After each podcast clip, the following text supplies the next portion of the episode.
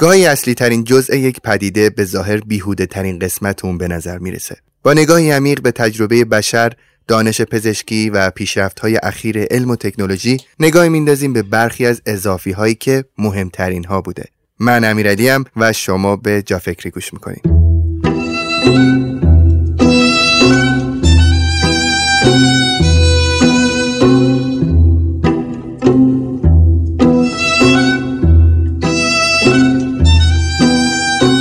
رایدر کارول که ابدا کننده روش برنامه ریزی به روش بول جورناله در سال 1980 میلادی تشخیص داده میشه که به اختلال کم توجهی مبتلاست. مسئله این نبود که نمی‌تونست تمرکز کنه بلکه نمی‌تونست در زمان درست روی موضوع درست متمرکز بشه.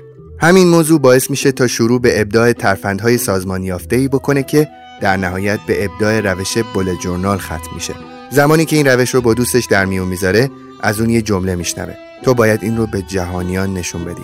طولی نمی‌کشه که سایت آموزش bullet journal از 100 بازدید کننده به صدها هزار بازدید کننده می‌رسه و تا امروز که افراد خیلی زیادی در سراسر دنیا از این روش برنامه ریزی استفاده می‌کنن.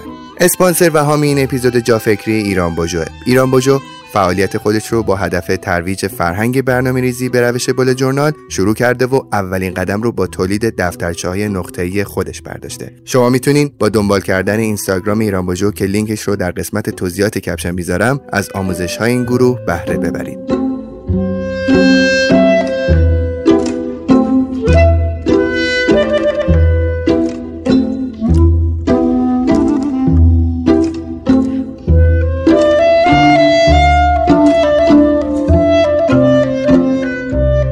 دکتر امیری سلام. مجددا خیلی خوش اومدیم به جا فکری سلام امیرعلی عزیز خیلی ممنون. حالتون چطوره؟ خوبین چه خبر؟ من عالیم خیلی خوشحالم که این اپیزود رو می‌خوایم شروع کنیم و اصلا نمی‌تونم صبر کنم تا اپیزود رو شروع کنیم. واقعا؟ بهم بگیم موضوع امروز چیه؟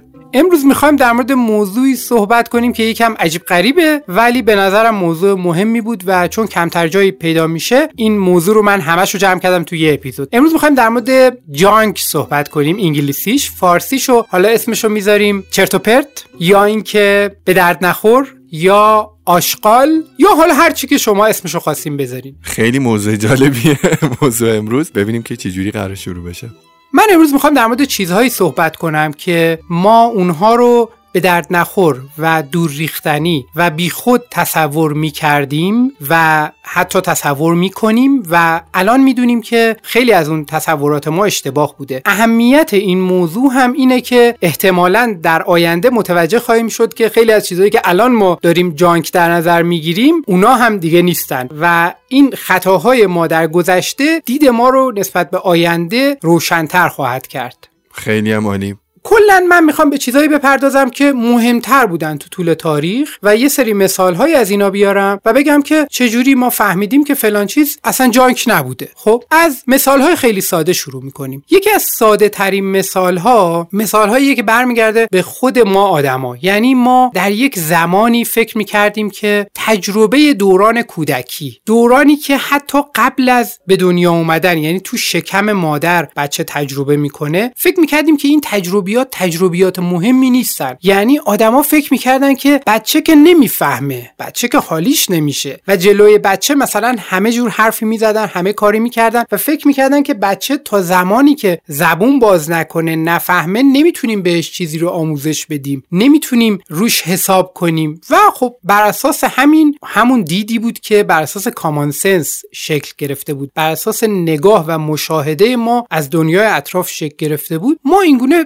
تصور می‌کردیم همه آدما تقریبا اینجوری فکر می‌کردن. و بر اساس این می‌گفتیم که توی خب مدل تربیتی مهمه که وقتی فهمید بهش اینا رو آموزش بدیم ولی بعدا فهمیدیم که نه اتفاقا بسیاری از مراحل خیلی مهم رشد مغزی توی همون سالها و ماههایی شکل می‌گیره که بچه به ظاهر هیچی نمی‌فهمه. یعنی هنوز توانایی راه رفتن نداره هنوز توانایی حرف زدن نداره و در همون دوران داره یادگیری یادگیریش داره بیش از هر زمان دیگه ای داره شکل می‌گیره مغزش داره یاد می‌گیره و بسیاری از قسمت هایی که خیلی مهم هستن مثلا توی مباحث تربیتی یا توی چیزهایی که ما داریم آموزش می‌بینیم مثلا مباحث مربوط به یادگیری یک زبان جدید اینکه تو چه پنجره ای فرد در معرض اون زبان اگر باشه؟ زبان دومش به صورت یک زبان طبیعی اضافه میشه به زبان اولش یعنی در زبان دوم هم نیتیو خواهد شد. این پنجره ها می‌دونیم که خیلی زود بسته میشه و اون زود بسته شدنش دقیقا همون زمانیه که می‌گفتیم بچه نمی‌فهمید و هنوز شروع نکرده به گفتن اون زبانه. ولی در همون زمان بیشترین درک رو از اون زبانه داره و داره در واقع اون ادبیات رو درک می‌کنه اون گرامر زبان رو درک می‌کنه اون قواعد زبانی رو داره درک می‌کنه ولی ما چیزی در ظاهر نمی‌بینیم. این مثال اول. فراوون می‌تونیم ببینیم مثلا اینکه در دوران حاملگی قبلا نمی‌دونستن که تو دوران حاملگی مادر اگر سیگار بکشه اگر مشروب بخوره تاثیر می‌ذاره روی بچه. می‌گفتن که خب این که ربطی به اون موضوع نداره که بچه که اونجا داره رشد می‌کنه. بعدا با اندازه‌گیری های دقیقتر و با پیشرفت علم مشخص شد که خیلی تاثیر می‌ذاره. بعدا فهمیدن که نه فقط اینا نیست که تاثیر می‌ذاره. اینکه مادر و پدر با هم دیگه چه جوری حرف بزنن هم تاثیر می‌ذاره. اینکه توی چه محیطی اینا زندگی کنن هم تاثیر می‌ذاره. اینکه مادر چه هوایی رو تنفس کنه هم تاثیر می‌ذاره. اینکه مادر چقدر ورزش کنه هم تاثیر می‌ذاره و همه عوامل دیگه. بعد تاثیراتی که داره می‌ذاره اتفاقا بزرگترین تاثیرات زندگی هستن. یعنی مغز داره با بیشترین سرعت رشد می‌کنه و این سرعت رشد رو بعدا هیچ وقت تجربه نخواهد کرد اون آدم. این سرعت رشد بالا باعث میشه که همون زمان تاثیرات مثبت یا منفی هم خیلی عمیقتر روی فرد تاثیر بذارن. یعنی ما اگر بخوایم مثلا یه چیزی رو تغییر بدیم توی شخصیت یک نفر که در سن زیر سه سالگی در معرض یک ترومای خیلی جدی قرار گرفته در محیط خانواده ما اگر اینو بخوایم تغییر بدیم حالا برای یک آسیبی که در یک زمان کوتاه در دو هفته شکل گرفته حالا ما باید دو سال و نیم وقت بذاریم که تازه مثلا 70 درصد اون آسیب رو بتونیم برطرف کنیم و تازه ممکنه اصلا موفق نشیم این کار رو انجام بدیم. یعنی ما در یک دورانی که دوران مغز پیشرفتمونه مثلا در سن سی سالگی در سن چهل سالگی بخوایم دست بذاریم روی اون تغییرات سریع دیگه نمی‌تونیم با اون سرعت اوضاع رو درستش کنیم. پس ما اون دورانی که فکر می‌کردیم دوران بی اهمیت است و دورانی که یادگیری توش نیست و این حرفا اتفاقا دوره مهمه بود. این مثال اولش. مثال دوم رو از دنیای ژنتیک میارم. ما توی ژنمون یه ساختاری داریم یه رشته داریم به اسم دی ای که این خب خیلی وقت شناخته شده. ما می‌دونیم که دی ای میاد ساخت پروتئین رو کد می‌کنه و پروتئین ها هستن که در واقع همه چیزهایی که بعدشون میان رو تعیین می‌کنن. یعنی مشخص می‌کنن که فلان چیز تبدیل بشه مثلا به دیواره سلول فلان قسمت تبدیل بشه به فلان جای سلول. اصلا این سلول بشه بخشی از سلول هایی که میان سلول های عضله قلب رو تشکیل میدن یا این سلول بره فلان کارو بکنه. همه اینا به صورت کد توی DNA ما وجود داره. بعد این DNA رو که بررسی کردن دیدن که یه سری از قسمت های DNA هستن که کدی ازشون در نمیاد. یعنی اینا رو که برمیدارن چیز می‌کنن جوابشون رو کدی که دارن ارسال می‌کنن رو در میارن می‌بینن که نه کدی از توشون در نمیاد. اسم اینا رو گذاشتن junk DNA. یعنی گفتن که یه بخشایی از DNA به نظر می‌رسه که کد داره یه پروتئینی داره به دنبالش ساخته میشه یه دستور خاصی داره داده میشه یه بخشایش هم junk ه. این junk ا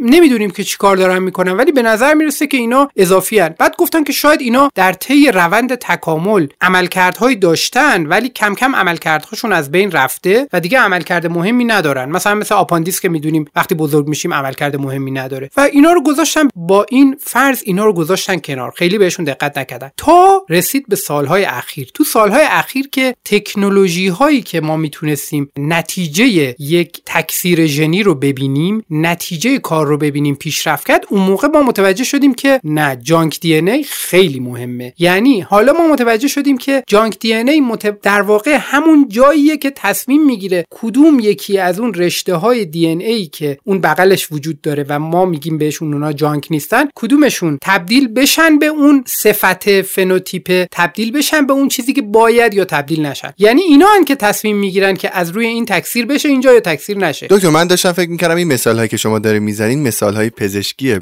یعنی دوست دارم ببینم در ادامه شما چطور می‌خوایم بیاین اینا رو مرتبط کنیم به مفاهیم زندگی حقیقی خودمون. یعنی مثلا آیا در زندگی ما جانکی هست که ما الان در نظر نمیگیریمش؟ خیلی خوب. میریم سراغ مثال های زندگی حقیقی. این مثال ها رو برای این آوردم با مثال های پزشکی شروع کردم. برای اینکه مثال های پزشکی اینا مواردی هن که بر اساس دانش نسبتا عمیق و پیشرفته ای که داشتیم حتی گول خوردیم. یعنی فکر کردیم اینا جان کن دیگه توی زندگی واقعی که اگر بخوایم بگیم که یه چیزایی ملموستر دیگه خیلی بیشتر می‌تونیم مثال پیدا کنیم. مثلا ما میگیم که تو زندگی واقعیمون چه چیزهایی هستن که ما توی تجربیاتمون تجربیات روزمرهمون باهاش سر و کار داریم و یه زمانی فکر می‌کردیم که اهمیتی نداشته. یکیش لمس کردنه. ما یه زمانی فکر می‌کردیم که آدما وقتی که دارن مثلا رشد می‌کنن نیازهای اولیهشون اینه که غذا بخورن پناهگاه داشته باشن جام پناه داشته باشن نیاز دارن که دستشویی برن و خب یه سری نیازهای اولیه رو داشتیم. لمس کردن و جز نیازهای اولیه نذاشته بودیم. بعد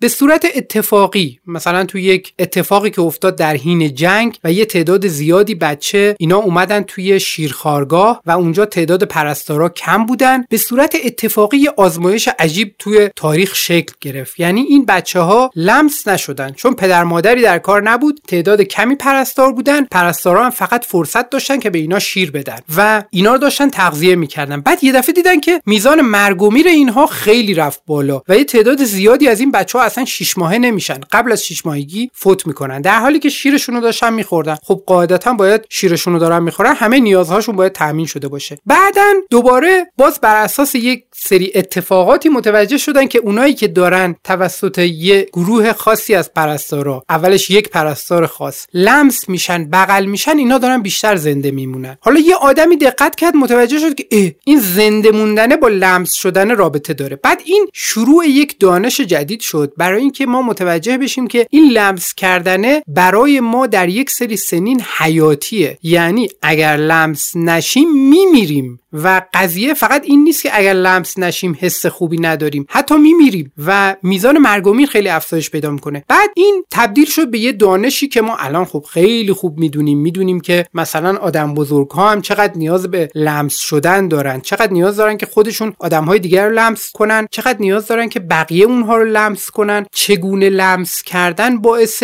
آزاد شدن مثلا موادی میشه که آرامش بخش باشه. ما الان می‌دونیم که سرعت حرکت دست روی بدن فرد اگر چقدر باشه میزان آرامش به اوج می‌رسه و خیلی اطلاعات دقیق تری داریم. ولی همه اینها جز مواردی بود که اگر همین صد سال پیش اگر می‌گفتین اگر کسی اینا رو مطرح می‌کرد فکر می‌کردن که داره حرف غیر علمی می‌زنه و دنبال علم و دنبال حقیقت نیست. چون علم و حقیقت رو در یک قالب‌های جدی و متفاوتی می‌دیدیم. من الان خیلی کنجکاو شدم بدونم که دیگه چه چیزهایی مثل این موضوع لمس شدن یا لمس کردن هست که شاید در صد سال پیش انقدر بهش فکر نمی‌کردن ولی امروز بهش داره فکر میشه. بازم مثال دیگه داری این شکلی؟ یه مثال دیگهش حرفای زشته یا حتی فحش دادنه. حرفایی که ما اون حرفا رو ناپسند می‌دونیم. اینا رو ما همیشه بهشون داشتیم نگاه می‌کردیم که اینا چیزایی که خب آدمای سطح پایین دارن دیگه. حتی زبانشناسا می‌گفتن که کسی که داره زیاد از کلمات رکیک استفاده می‌کنه این دایره لغاتش و توانایی ارتباطیش ضعیفه که داره این کار رو انجام میده. اما الان می‌دونیم که اینا کاربردهای خاص خودشون رو دارن. یعنی اینجوری نیست که به صورت کلی استفاده کردن از کلمات زشت کلمات ناپسند و یا کلماتی که یکم رکیک هستن تابو هستن استفاده کردن از اینا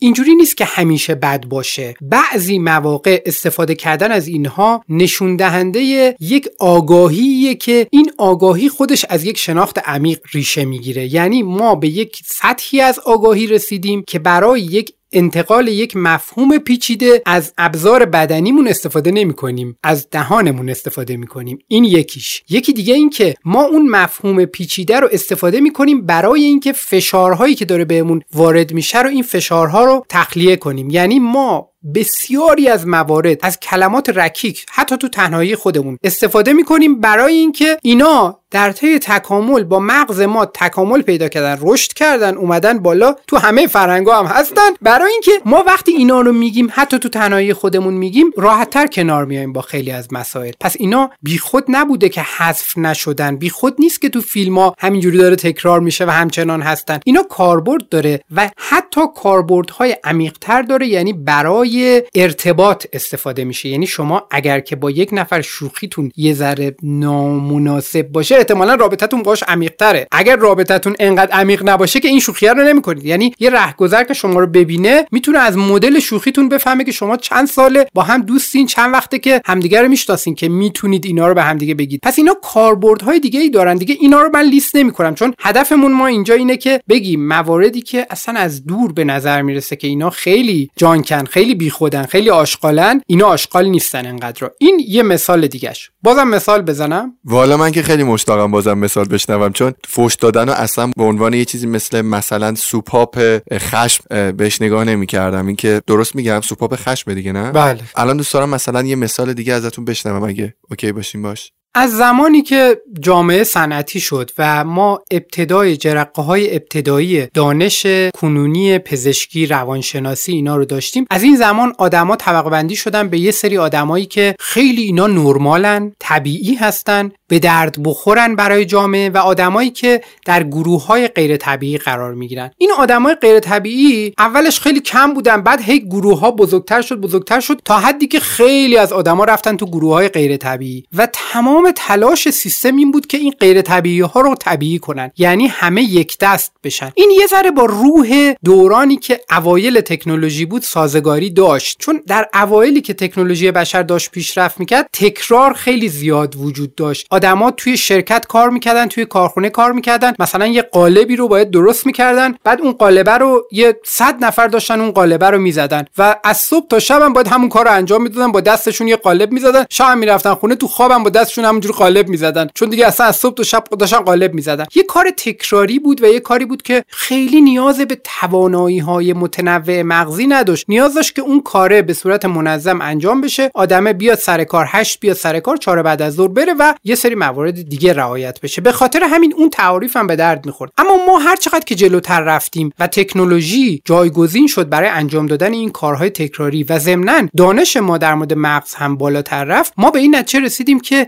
اتفاقا این تنوع به درد بخوره. این نتیجه ای که ما بهش رسیدیم تازه اول راهیم. یعنی تازه الان اول راه بعضی از دانشمندان جرأت می‌کنن بیان کنن که آدمهایی که بیش فعال هستن آدمهایی که این خصوصیات رو دارن این آدمها به درد می‌خورن برای جامعه ای که تنوع براش خیلی لازمه. برای شرکت به درد می‌خورن. یعنی از یک زمانی به بعد ما متوجه شدیم که اگر یک شرکتی بیاد مثلا این شرکت مرتبط با تکنولوژی باشه. بیاد ده نفر اول برتر مثلا دانشگاه استنفورد رو بگیره و بیاره توی شرکت خودش نتیجه کار درآمد اون شرکت محصولات اون شرکت حل مسئله اون شرکت و همه چیزهایی که از اون شرکت میاد بیرون نتیجهش کمتر از یک شرکتی خواهد شد که تنوع رو توش رعایت کرده تنوع مغزی رو توش رعایت کرده. یعنی آدمهایی آورده توش که اینا مدل های مختلف فکر می‌کنن.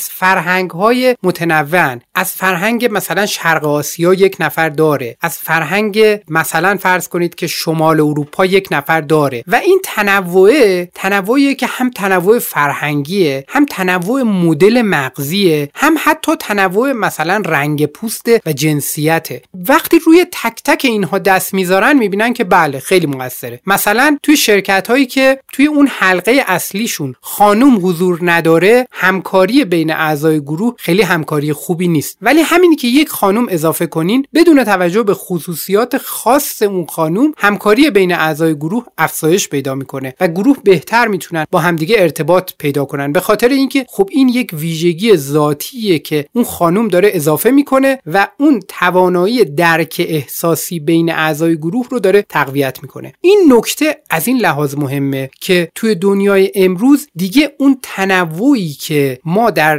دنیای روانشناسی گذشته حتی در از دید علوم اعصاب ما بهش یک تنوع بیمار می‌گفتیم و ما به این تنوع به عنوان یک پدیده ای که باید کنترلش کنیم نگاه می‌کردیم. الان دیگه ما اینجوری نگاه نمی‌کنیم. ما به این تنوع به عنوان یک وسیله برای افزایش و بهبود قدرت و بهبود وضعیت زندگی آدم ها داریم نگاه می‌کنیم. این تنوع برامون الان خیلی ابزار مهمی شده و ابزاری شده که هر شرکتی هر ساختاری هر ارگانیزیشنی که از این موضوع خبر داشته باشه حتما اینو توی برنامه خودش داره. یعنی می‌دونه که اگر ساختاری یه سازمانی یک دست شد یک عالمه پتانسیل از دست میره. اگر مثلا سازمان CIA که یه سازمانیه که به ظاهر کارش اینه که خب بره مثلا فرض کنید که در سیستم های دیگه دنیا جاسوسی کنه اطلاعات کسب کنه آینده رو پیش بینی کنه یه سری چیزها رو دستکاری کنه یه سری معمولیت های خاص داره. اگر CIA هم یک دست بشه بعد اون اتفاقاتی که قرار بیفته رو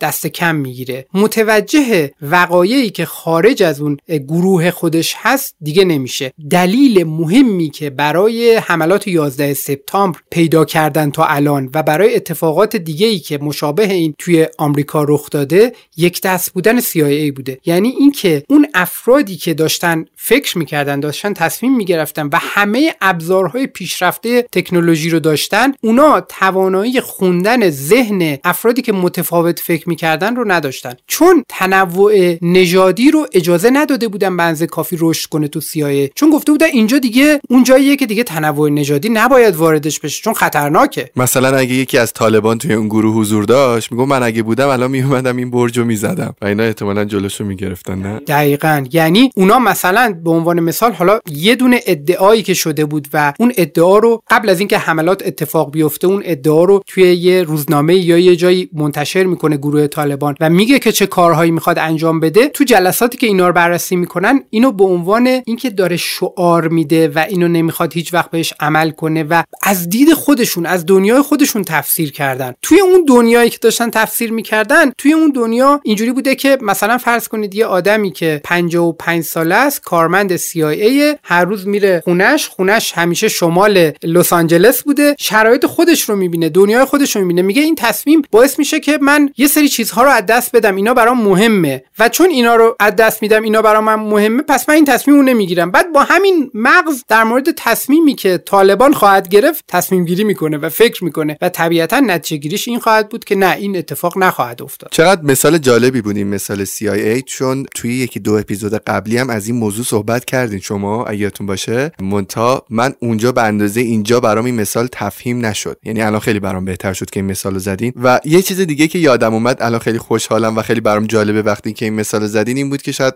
6 7 سال پیش یا 8 سال پیش من توی تلگرام یه گروه عکاسی رو تشکیل دادم که اینا هر بار وقتی من می‌خواستم یکی از عکسامو پست کنم اینا نظر می‌دادن و از همه طیف آدم انتخاب کرده بودم. یعنی از کسی که اصلا به عکاسی علاقه نداشت کسی که خیلی عکاسی دوست داشت کسی که خیلی بهتر از من عکاسی می‌کرد کسی که از نظر من سلیقه خوبی نداشت کسی که از نظر من سلیقه خیلی خوبی داشت. و وقتی که مثلا سطح بالای گروه راجع به عکاسی نظر می‌دادن یه وقتی از من میپرسیدن که چرا اینای دیگه تو گروهن؟ و من می‌گفتم که می‌خوام نظر همه طیف ها رو بدونم که این عکس وقتی میره بیرون نظر آدم ها چیه راجبش الان نگاه می‌کنم می‌بینم من این مهارت رو نداشتم ولی ناخودآگاه این کارو کرده بودم و برام جالب بود. اما دکتر ما این مثال ها رو زدیم که به چی برسیم؟ ما می‌خوایم که نتیجه گیری کنیم. چیزای زیادی هست که ما اونا رو بیخود و اضافی و حتی مزر می‌دونیم. ولی ممکن است که اینها در آینده برای ما شناسایی بشه که اینا مزر نیستن. یکی اینکه نگاهمون همیشه به هر چیزی که الان تو ذهنمون هست و می‌دونیم که در موردش یه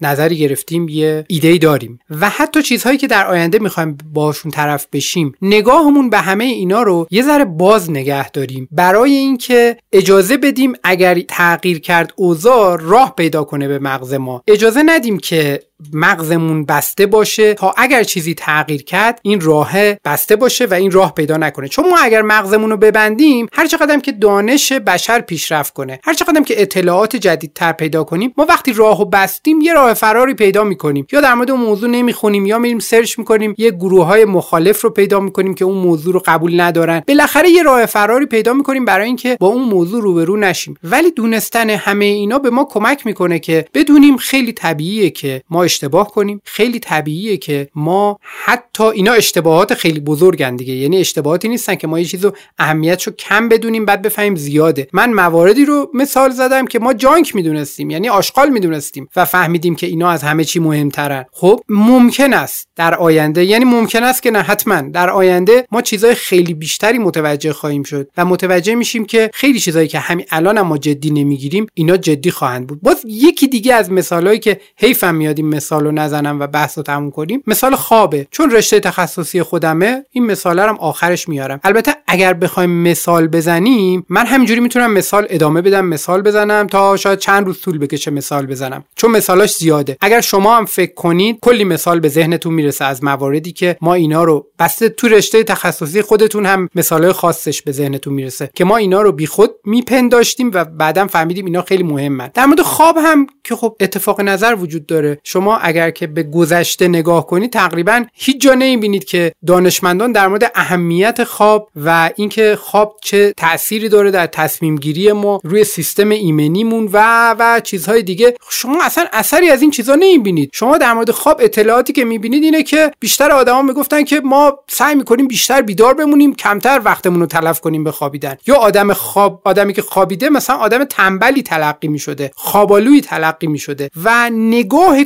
کلی جامعه نسبت به خواب یک پدیده بوده که یک پدیده بیخوده یه کاریه که استراحت کردنه. اگر آدمی می‌تواند باید ساعات فعالش رو زیاد کنه که ساعت غیر فعالش یعنی خوابش کم بشه. که الان ما می‌دونیم که اصلا همچین چیزی نیست. احتمالا همه شنونده ها می‌دونن که خواب یک مرحله فعاله. همینجوری که بیداری فعاله خوابم فعاله و وظیفه خودش رو داره انجام میده و اتفاقا ما روی خواب و تنظیم خوابمون خیلی دستمون بازه که بخوایم اینو خوبش کنیم برای اینکه بیداریمون خوب بشه برای اینکه تجربه زندگیمون بهتر بشه برای اینکه مغزمون بهتر کار کنه اخلاقمون بهتر بشه و چیزهای دیگه. خب این یه دونه مثال خوابم برای اینکه باز دور از ذهن بوده و الان اصلا دور از ذهن نیست مهمه ولی تا دلتون بخواد مثال هست. من فکر می‌کنم اگر که عزیزان مثالهایی به ذهنشون برسه پایین توی قسمت کامنت ها با هر پلتفرمی که میشنون مثال ها رو بنویسن خیلی خوبه برای اینکه بقیه هم از این مثال ها استفاده کنن. چه پیشنهاد خوبی دادین من فکر می‌کنم این صحبت امروز ما برای من همش این عنوان حکمت رو مدل سازی می‌کرد. می‌دونی چه شکلی؟ اینکه هیچی تو دنیا وجودش بی حکمت نیست.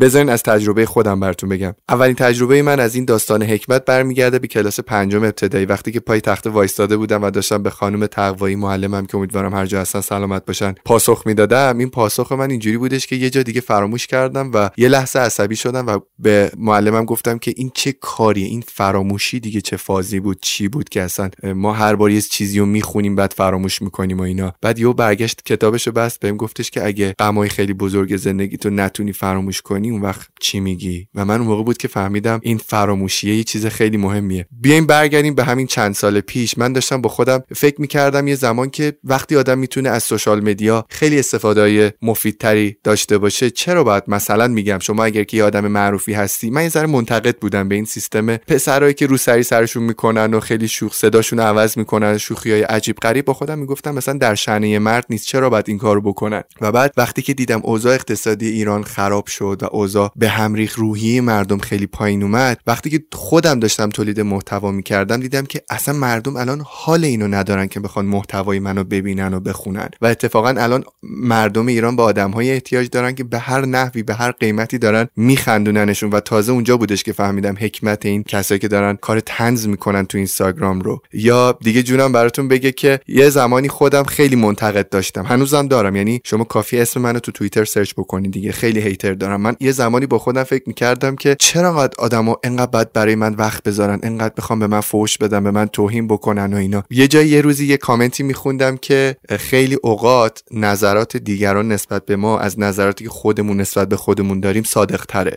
و ما نمی‌خوایم یه وقتا یه ایرادایی رو از طرف خودمون پذیرا باشیم. و بعد نگاه کردم دیدم که من تو این چند سال چقدر با همین هیترا با کسایی که به من نفرت دادن خودم خودم رو اصلاح کردم. چقدر رشد کردم. یعنی دیگه چی می‌تونسته از این ناراحت کننده تر در عین حال بیشتر منو رشد بده؟ واقعا احساس می‌کنم که این جانکی که گفتین برای من اینجوری تداعی شد که هیچ چیزی تو این دنیا وجودش بی حکمت نیست و شاید فقط هنوز از طرف ما اون حکمت کشف نشده. درسته؟ بله. من اونجا که بشکن زدم نمی‌دونم صداش اومد یا نه ولی امیرعلی به موضوع فراموش فراموشی اشاره کرد و من بشکنه رو زدم. بشکنه مال مغز خودم بود. برای اینکه فراموشی هم جز اون چیزاییه که من فراموش کرده بودم بگم و به نظرم خیلی جالبه. جزء مثالامون بیاریم برای اینکه مثالامون یه ذره کاملتر و قشنگتر بشه. این هم جزء اون مواردی بود که ما اینو جانک میپنداشتیم. یعنی از زمانی که بشر یه ذره تونست با تکنولوژی ضبط کنه و تونست اطلاعات رو ذخیره کنه بعد یه دفعه متوجه شد که چقدر ما فراموش می‌کنیم. از زمانی که ما شروع کردیم به نوشتن بعدا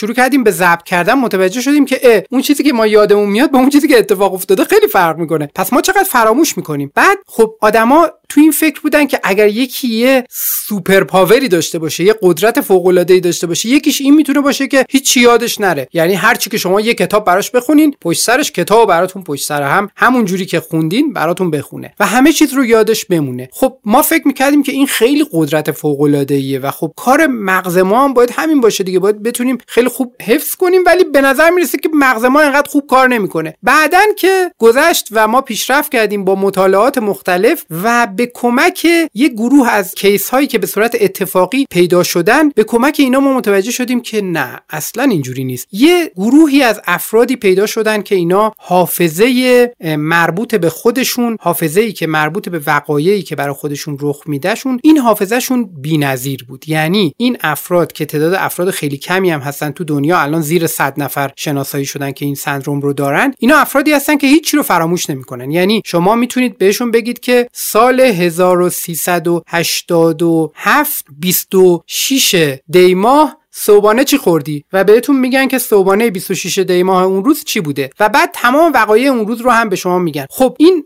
به نظر می‌رسید که خب خیلی نیروی فوق العاده این که اینا هیچی یادشون نمیره و اینا رو اینقدر خوب می‌تونن در واقع از خاطرشون بیارن بیرون از حافظهشون بیارن بیرون و نشون بدن به ما. بعد خب اولش باور نکردن دانشمندا بعد رفتن دیدن که نه واقعا مثلا یه سری چیزا رو که میشه بررسی کرد مثلا روزنامه ها تیتر روزنامه اون روز چی بوده رو اینا می‌دونن و خب این حفظ کردنش و اینا کار آسونی نیست و اینا احتمالا اینا رو واقعا می‌دونن. و بعدا هم بررسی انجام دادن دیدن نه این حافظه در مورد این وقایعی که به شخص برمیگرده کاملا حافظه کاملیه. هیچی رو فراموش نمی‌کنه. اما قدم بعدی این بود که این آدما رو بعدا بیشتر بشناسن. متوجه شدن که تقریبا همه آدمایی که این چیز رو دارن این موهبت رو دارن دچار مشکلات متعدد هم هستن. مشکلات متعدد روانی دارن. به دلیل اینکه اینا هر لحظه اون آسیبی که بهشون وارد شده رو تجربه می‌کنن. یکیشون توی یکی از مصاحبه هاش می‌گفت که من اینجوری نیست که به خاطر بیارم که برام چه اتفاقی افتاد پارسال روی مثلا فلان پل که داشتیم می‌رفتیم مثلا تصادف کرده بود. می‌گفت من به خاطر نمیارم من دوباره تجربهش می‌کنم. بعد شما فکر کنین که چقدر زندگی این آدم می‌تونه بد باشه به دلیل اینکه ما هممون هر روز تجربیاتی داریم که این تجربیات رو اصلا به لطف گذر زمان ما باهاشون کنار میایم یعنی هر کاری که می‌کنیم یا فکری که می‌کنیم می‌بینیم که سازگار نیست. ما نمی‌تونیم اینو حلش کنیم و گذر زمانی که حلش می‌کنه. خوابه که حلش می‌کنه. اینکه ما میخوابیم یه ذره خواب کم رنگش می‌کنه حلش می‌کنه. یعنی ما متوجه شدیم که اصلا این ناقص بودن حافظه ما یکی از فوق العاده ترین توانایی های مغزی ما. یعنی ما می‌توانیم دستبندی کنیم و تو دستبندیمون اطلاعاتی که به درد نمی‌خوره یا کمتر به درد می‌خوره یا برای ما کاربردی نیست یا برای ما ناراحت کننده است اینا رو حذفشون می‌کنیم. فقط درس هایی که از اینا گرفتیم رو نگه میداریم. و هر چقدر که ما پیشرفته تر فکر کنیم این مدل هم پیشرفته تره. یعنی تو آدمی که خیلی داره پیشرفته فکر می‌کنه اتفاقا چیزایی که فراموش می‌کنه ممکنه خیلی ساده باشه. مثلا خیلی میشنویم که فلان دانشمند با پیژامه رفت بیرون یه دفعه تو خیابون یه کاری انجام داد بعد یه دفعه وسط اون کار متوجه شد که این کلا این کاری که انجام داد نه از نظر اجتماعی مناسبه نه اینکه این صبحانهش رو خورده نه اینکه خیلی از کارها انجام داده. اگه آدم همینجوری بهش نگاه کنه میگه که این دیوونه است دیگه. این کارهای عادی رو نتونسته انجام بده. چجوری این می‌خواد مثلا مسائل مربوط کائنات رو حل کنه. در حالی که این آدمه مغزش انقدر پیشرفته است که دیگه مسائل ساده مثل به خاطر سپاری صبحانه امروز دیگه توی اولویت های اون مغز نیست. یعنی اون مغز انقدر فول شده از اطلاعاتی که مربوط به اون فرمول های مثلا فیزیکه که دیگه جایی برای صبحانه هم دیگه توش نداره و اون داره اونجوری عمل کرده خودش رو نشون میده. چقدر از این زاویه دید این مسئله؟ عجیب و باحال بود واقعا. ممنونم ازتون برای صحبت های امروز دکتر. واقعا کیف داد بهم و اینکه دلم نمی‌خواد این فصل تموم شه با شما. خیلی زود میگذره. من همیشه به همین مهمونای جافکری اینو میگم. هر فصلی که ما نشستیم اولین جلسه گفتم گفتم باورت نمیشه که چقدر اگه 8 اپیزوده اگه 10 اپیزوده اگه 5 اپیزوده انقدر ما زود می‌رسیم به اپیزود آخر و روز آخر که هیچ کدوممون باورمون نمیشه. حتی به مرسا هم اینو گفتی؟ به مرسا هم اینو گفتم. امروز مرسا هم پیش ما نشسته و داره صحبت های ما رو گوش می‌کنه. امیدوارم خودش هم خیلی زود بیاد و دوباره تو فصلهای بعدی بهمون ملحق بشه. مرسی ممنونم برای همه چیز. خیلی ممنون از تو.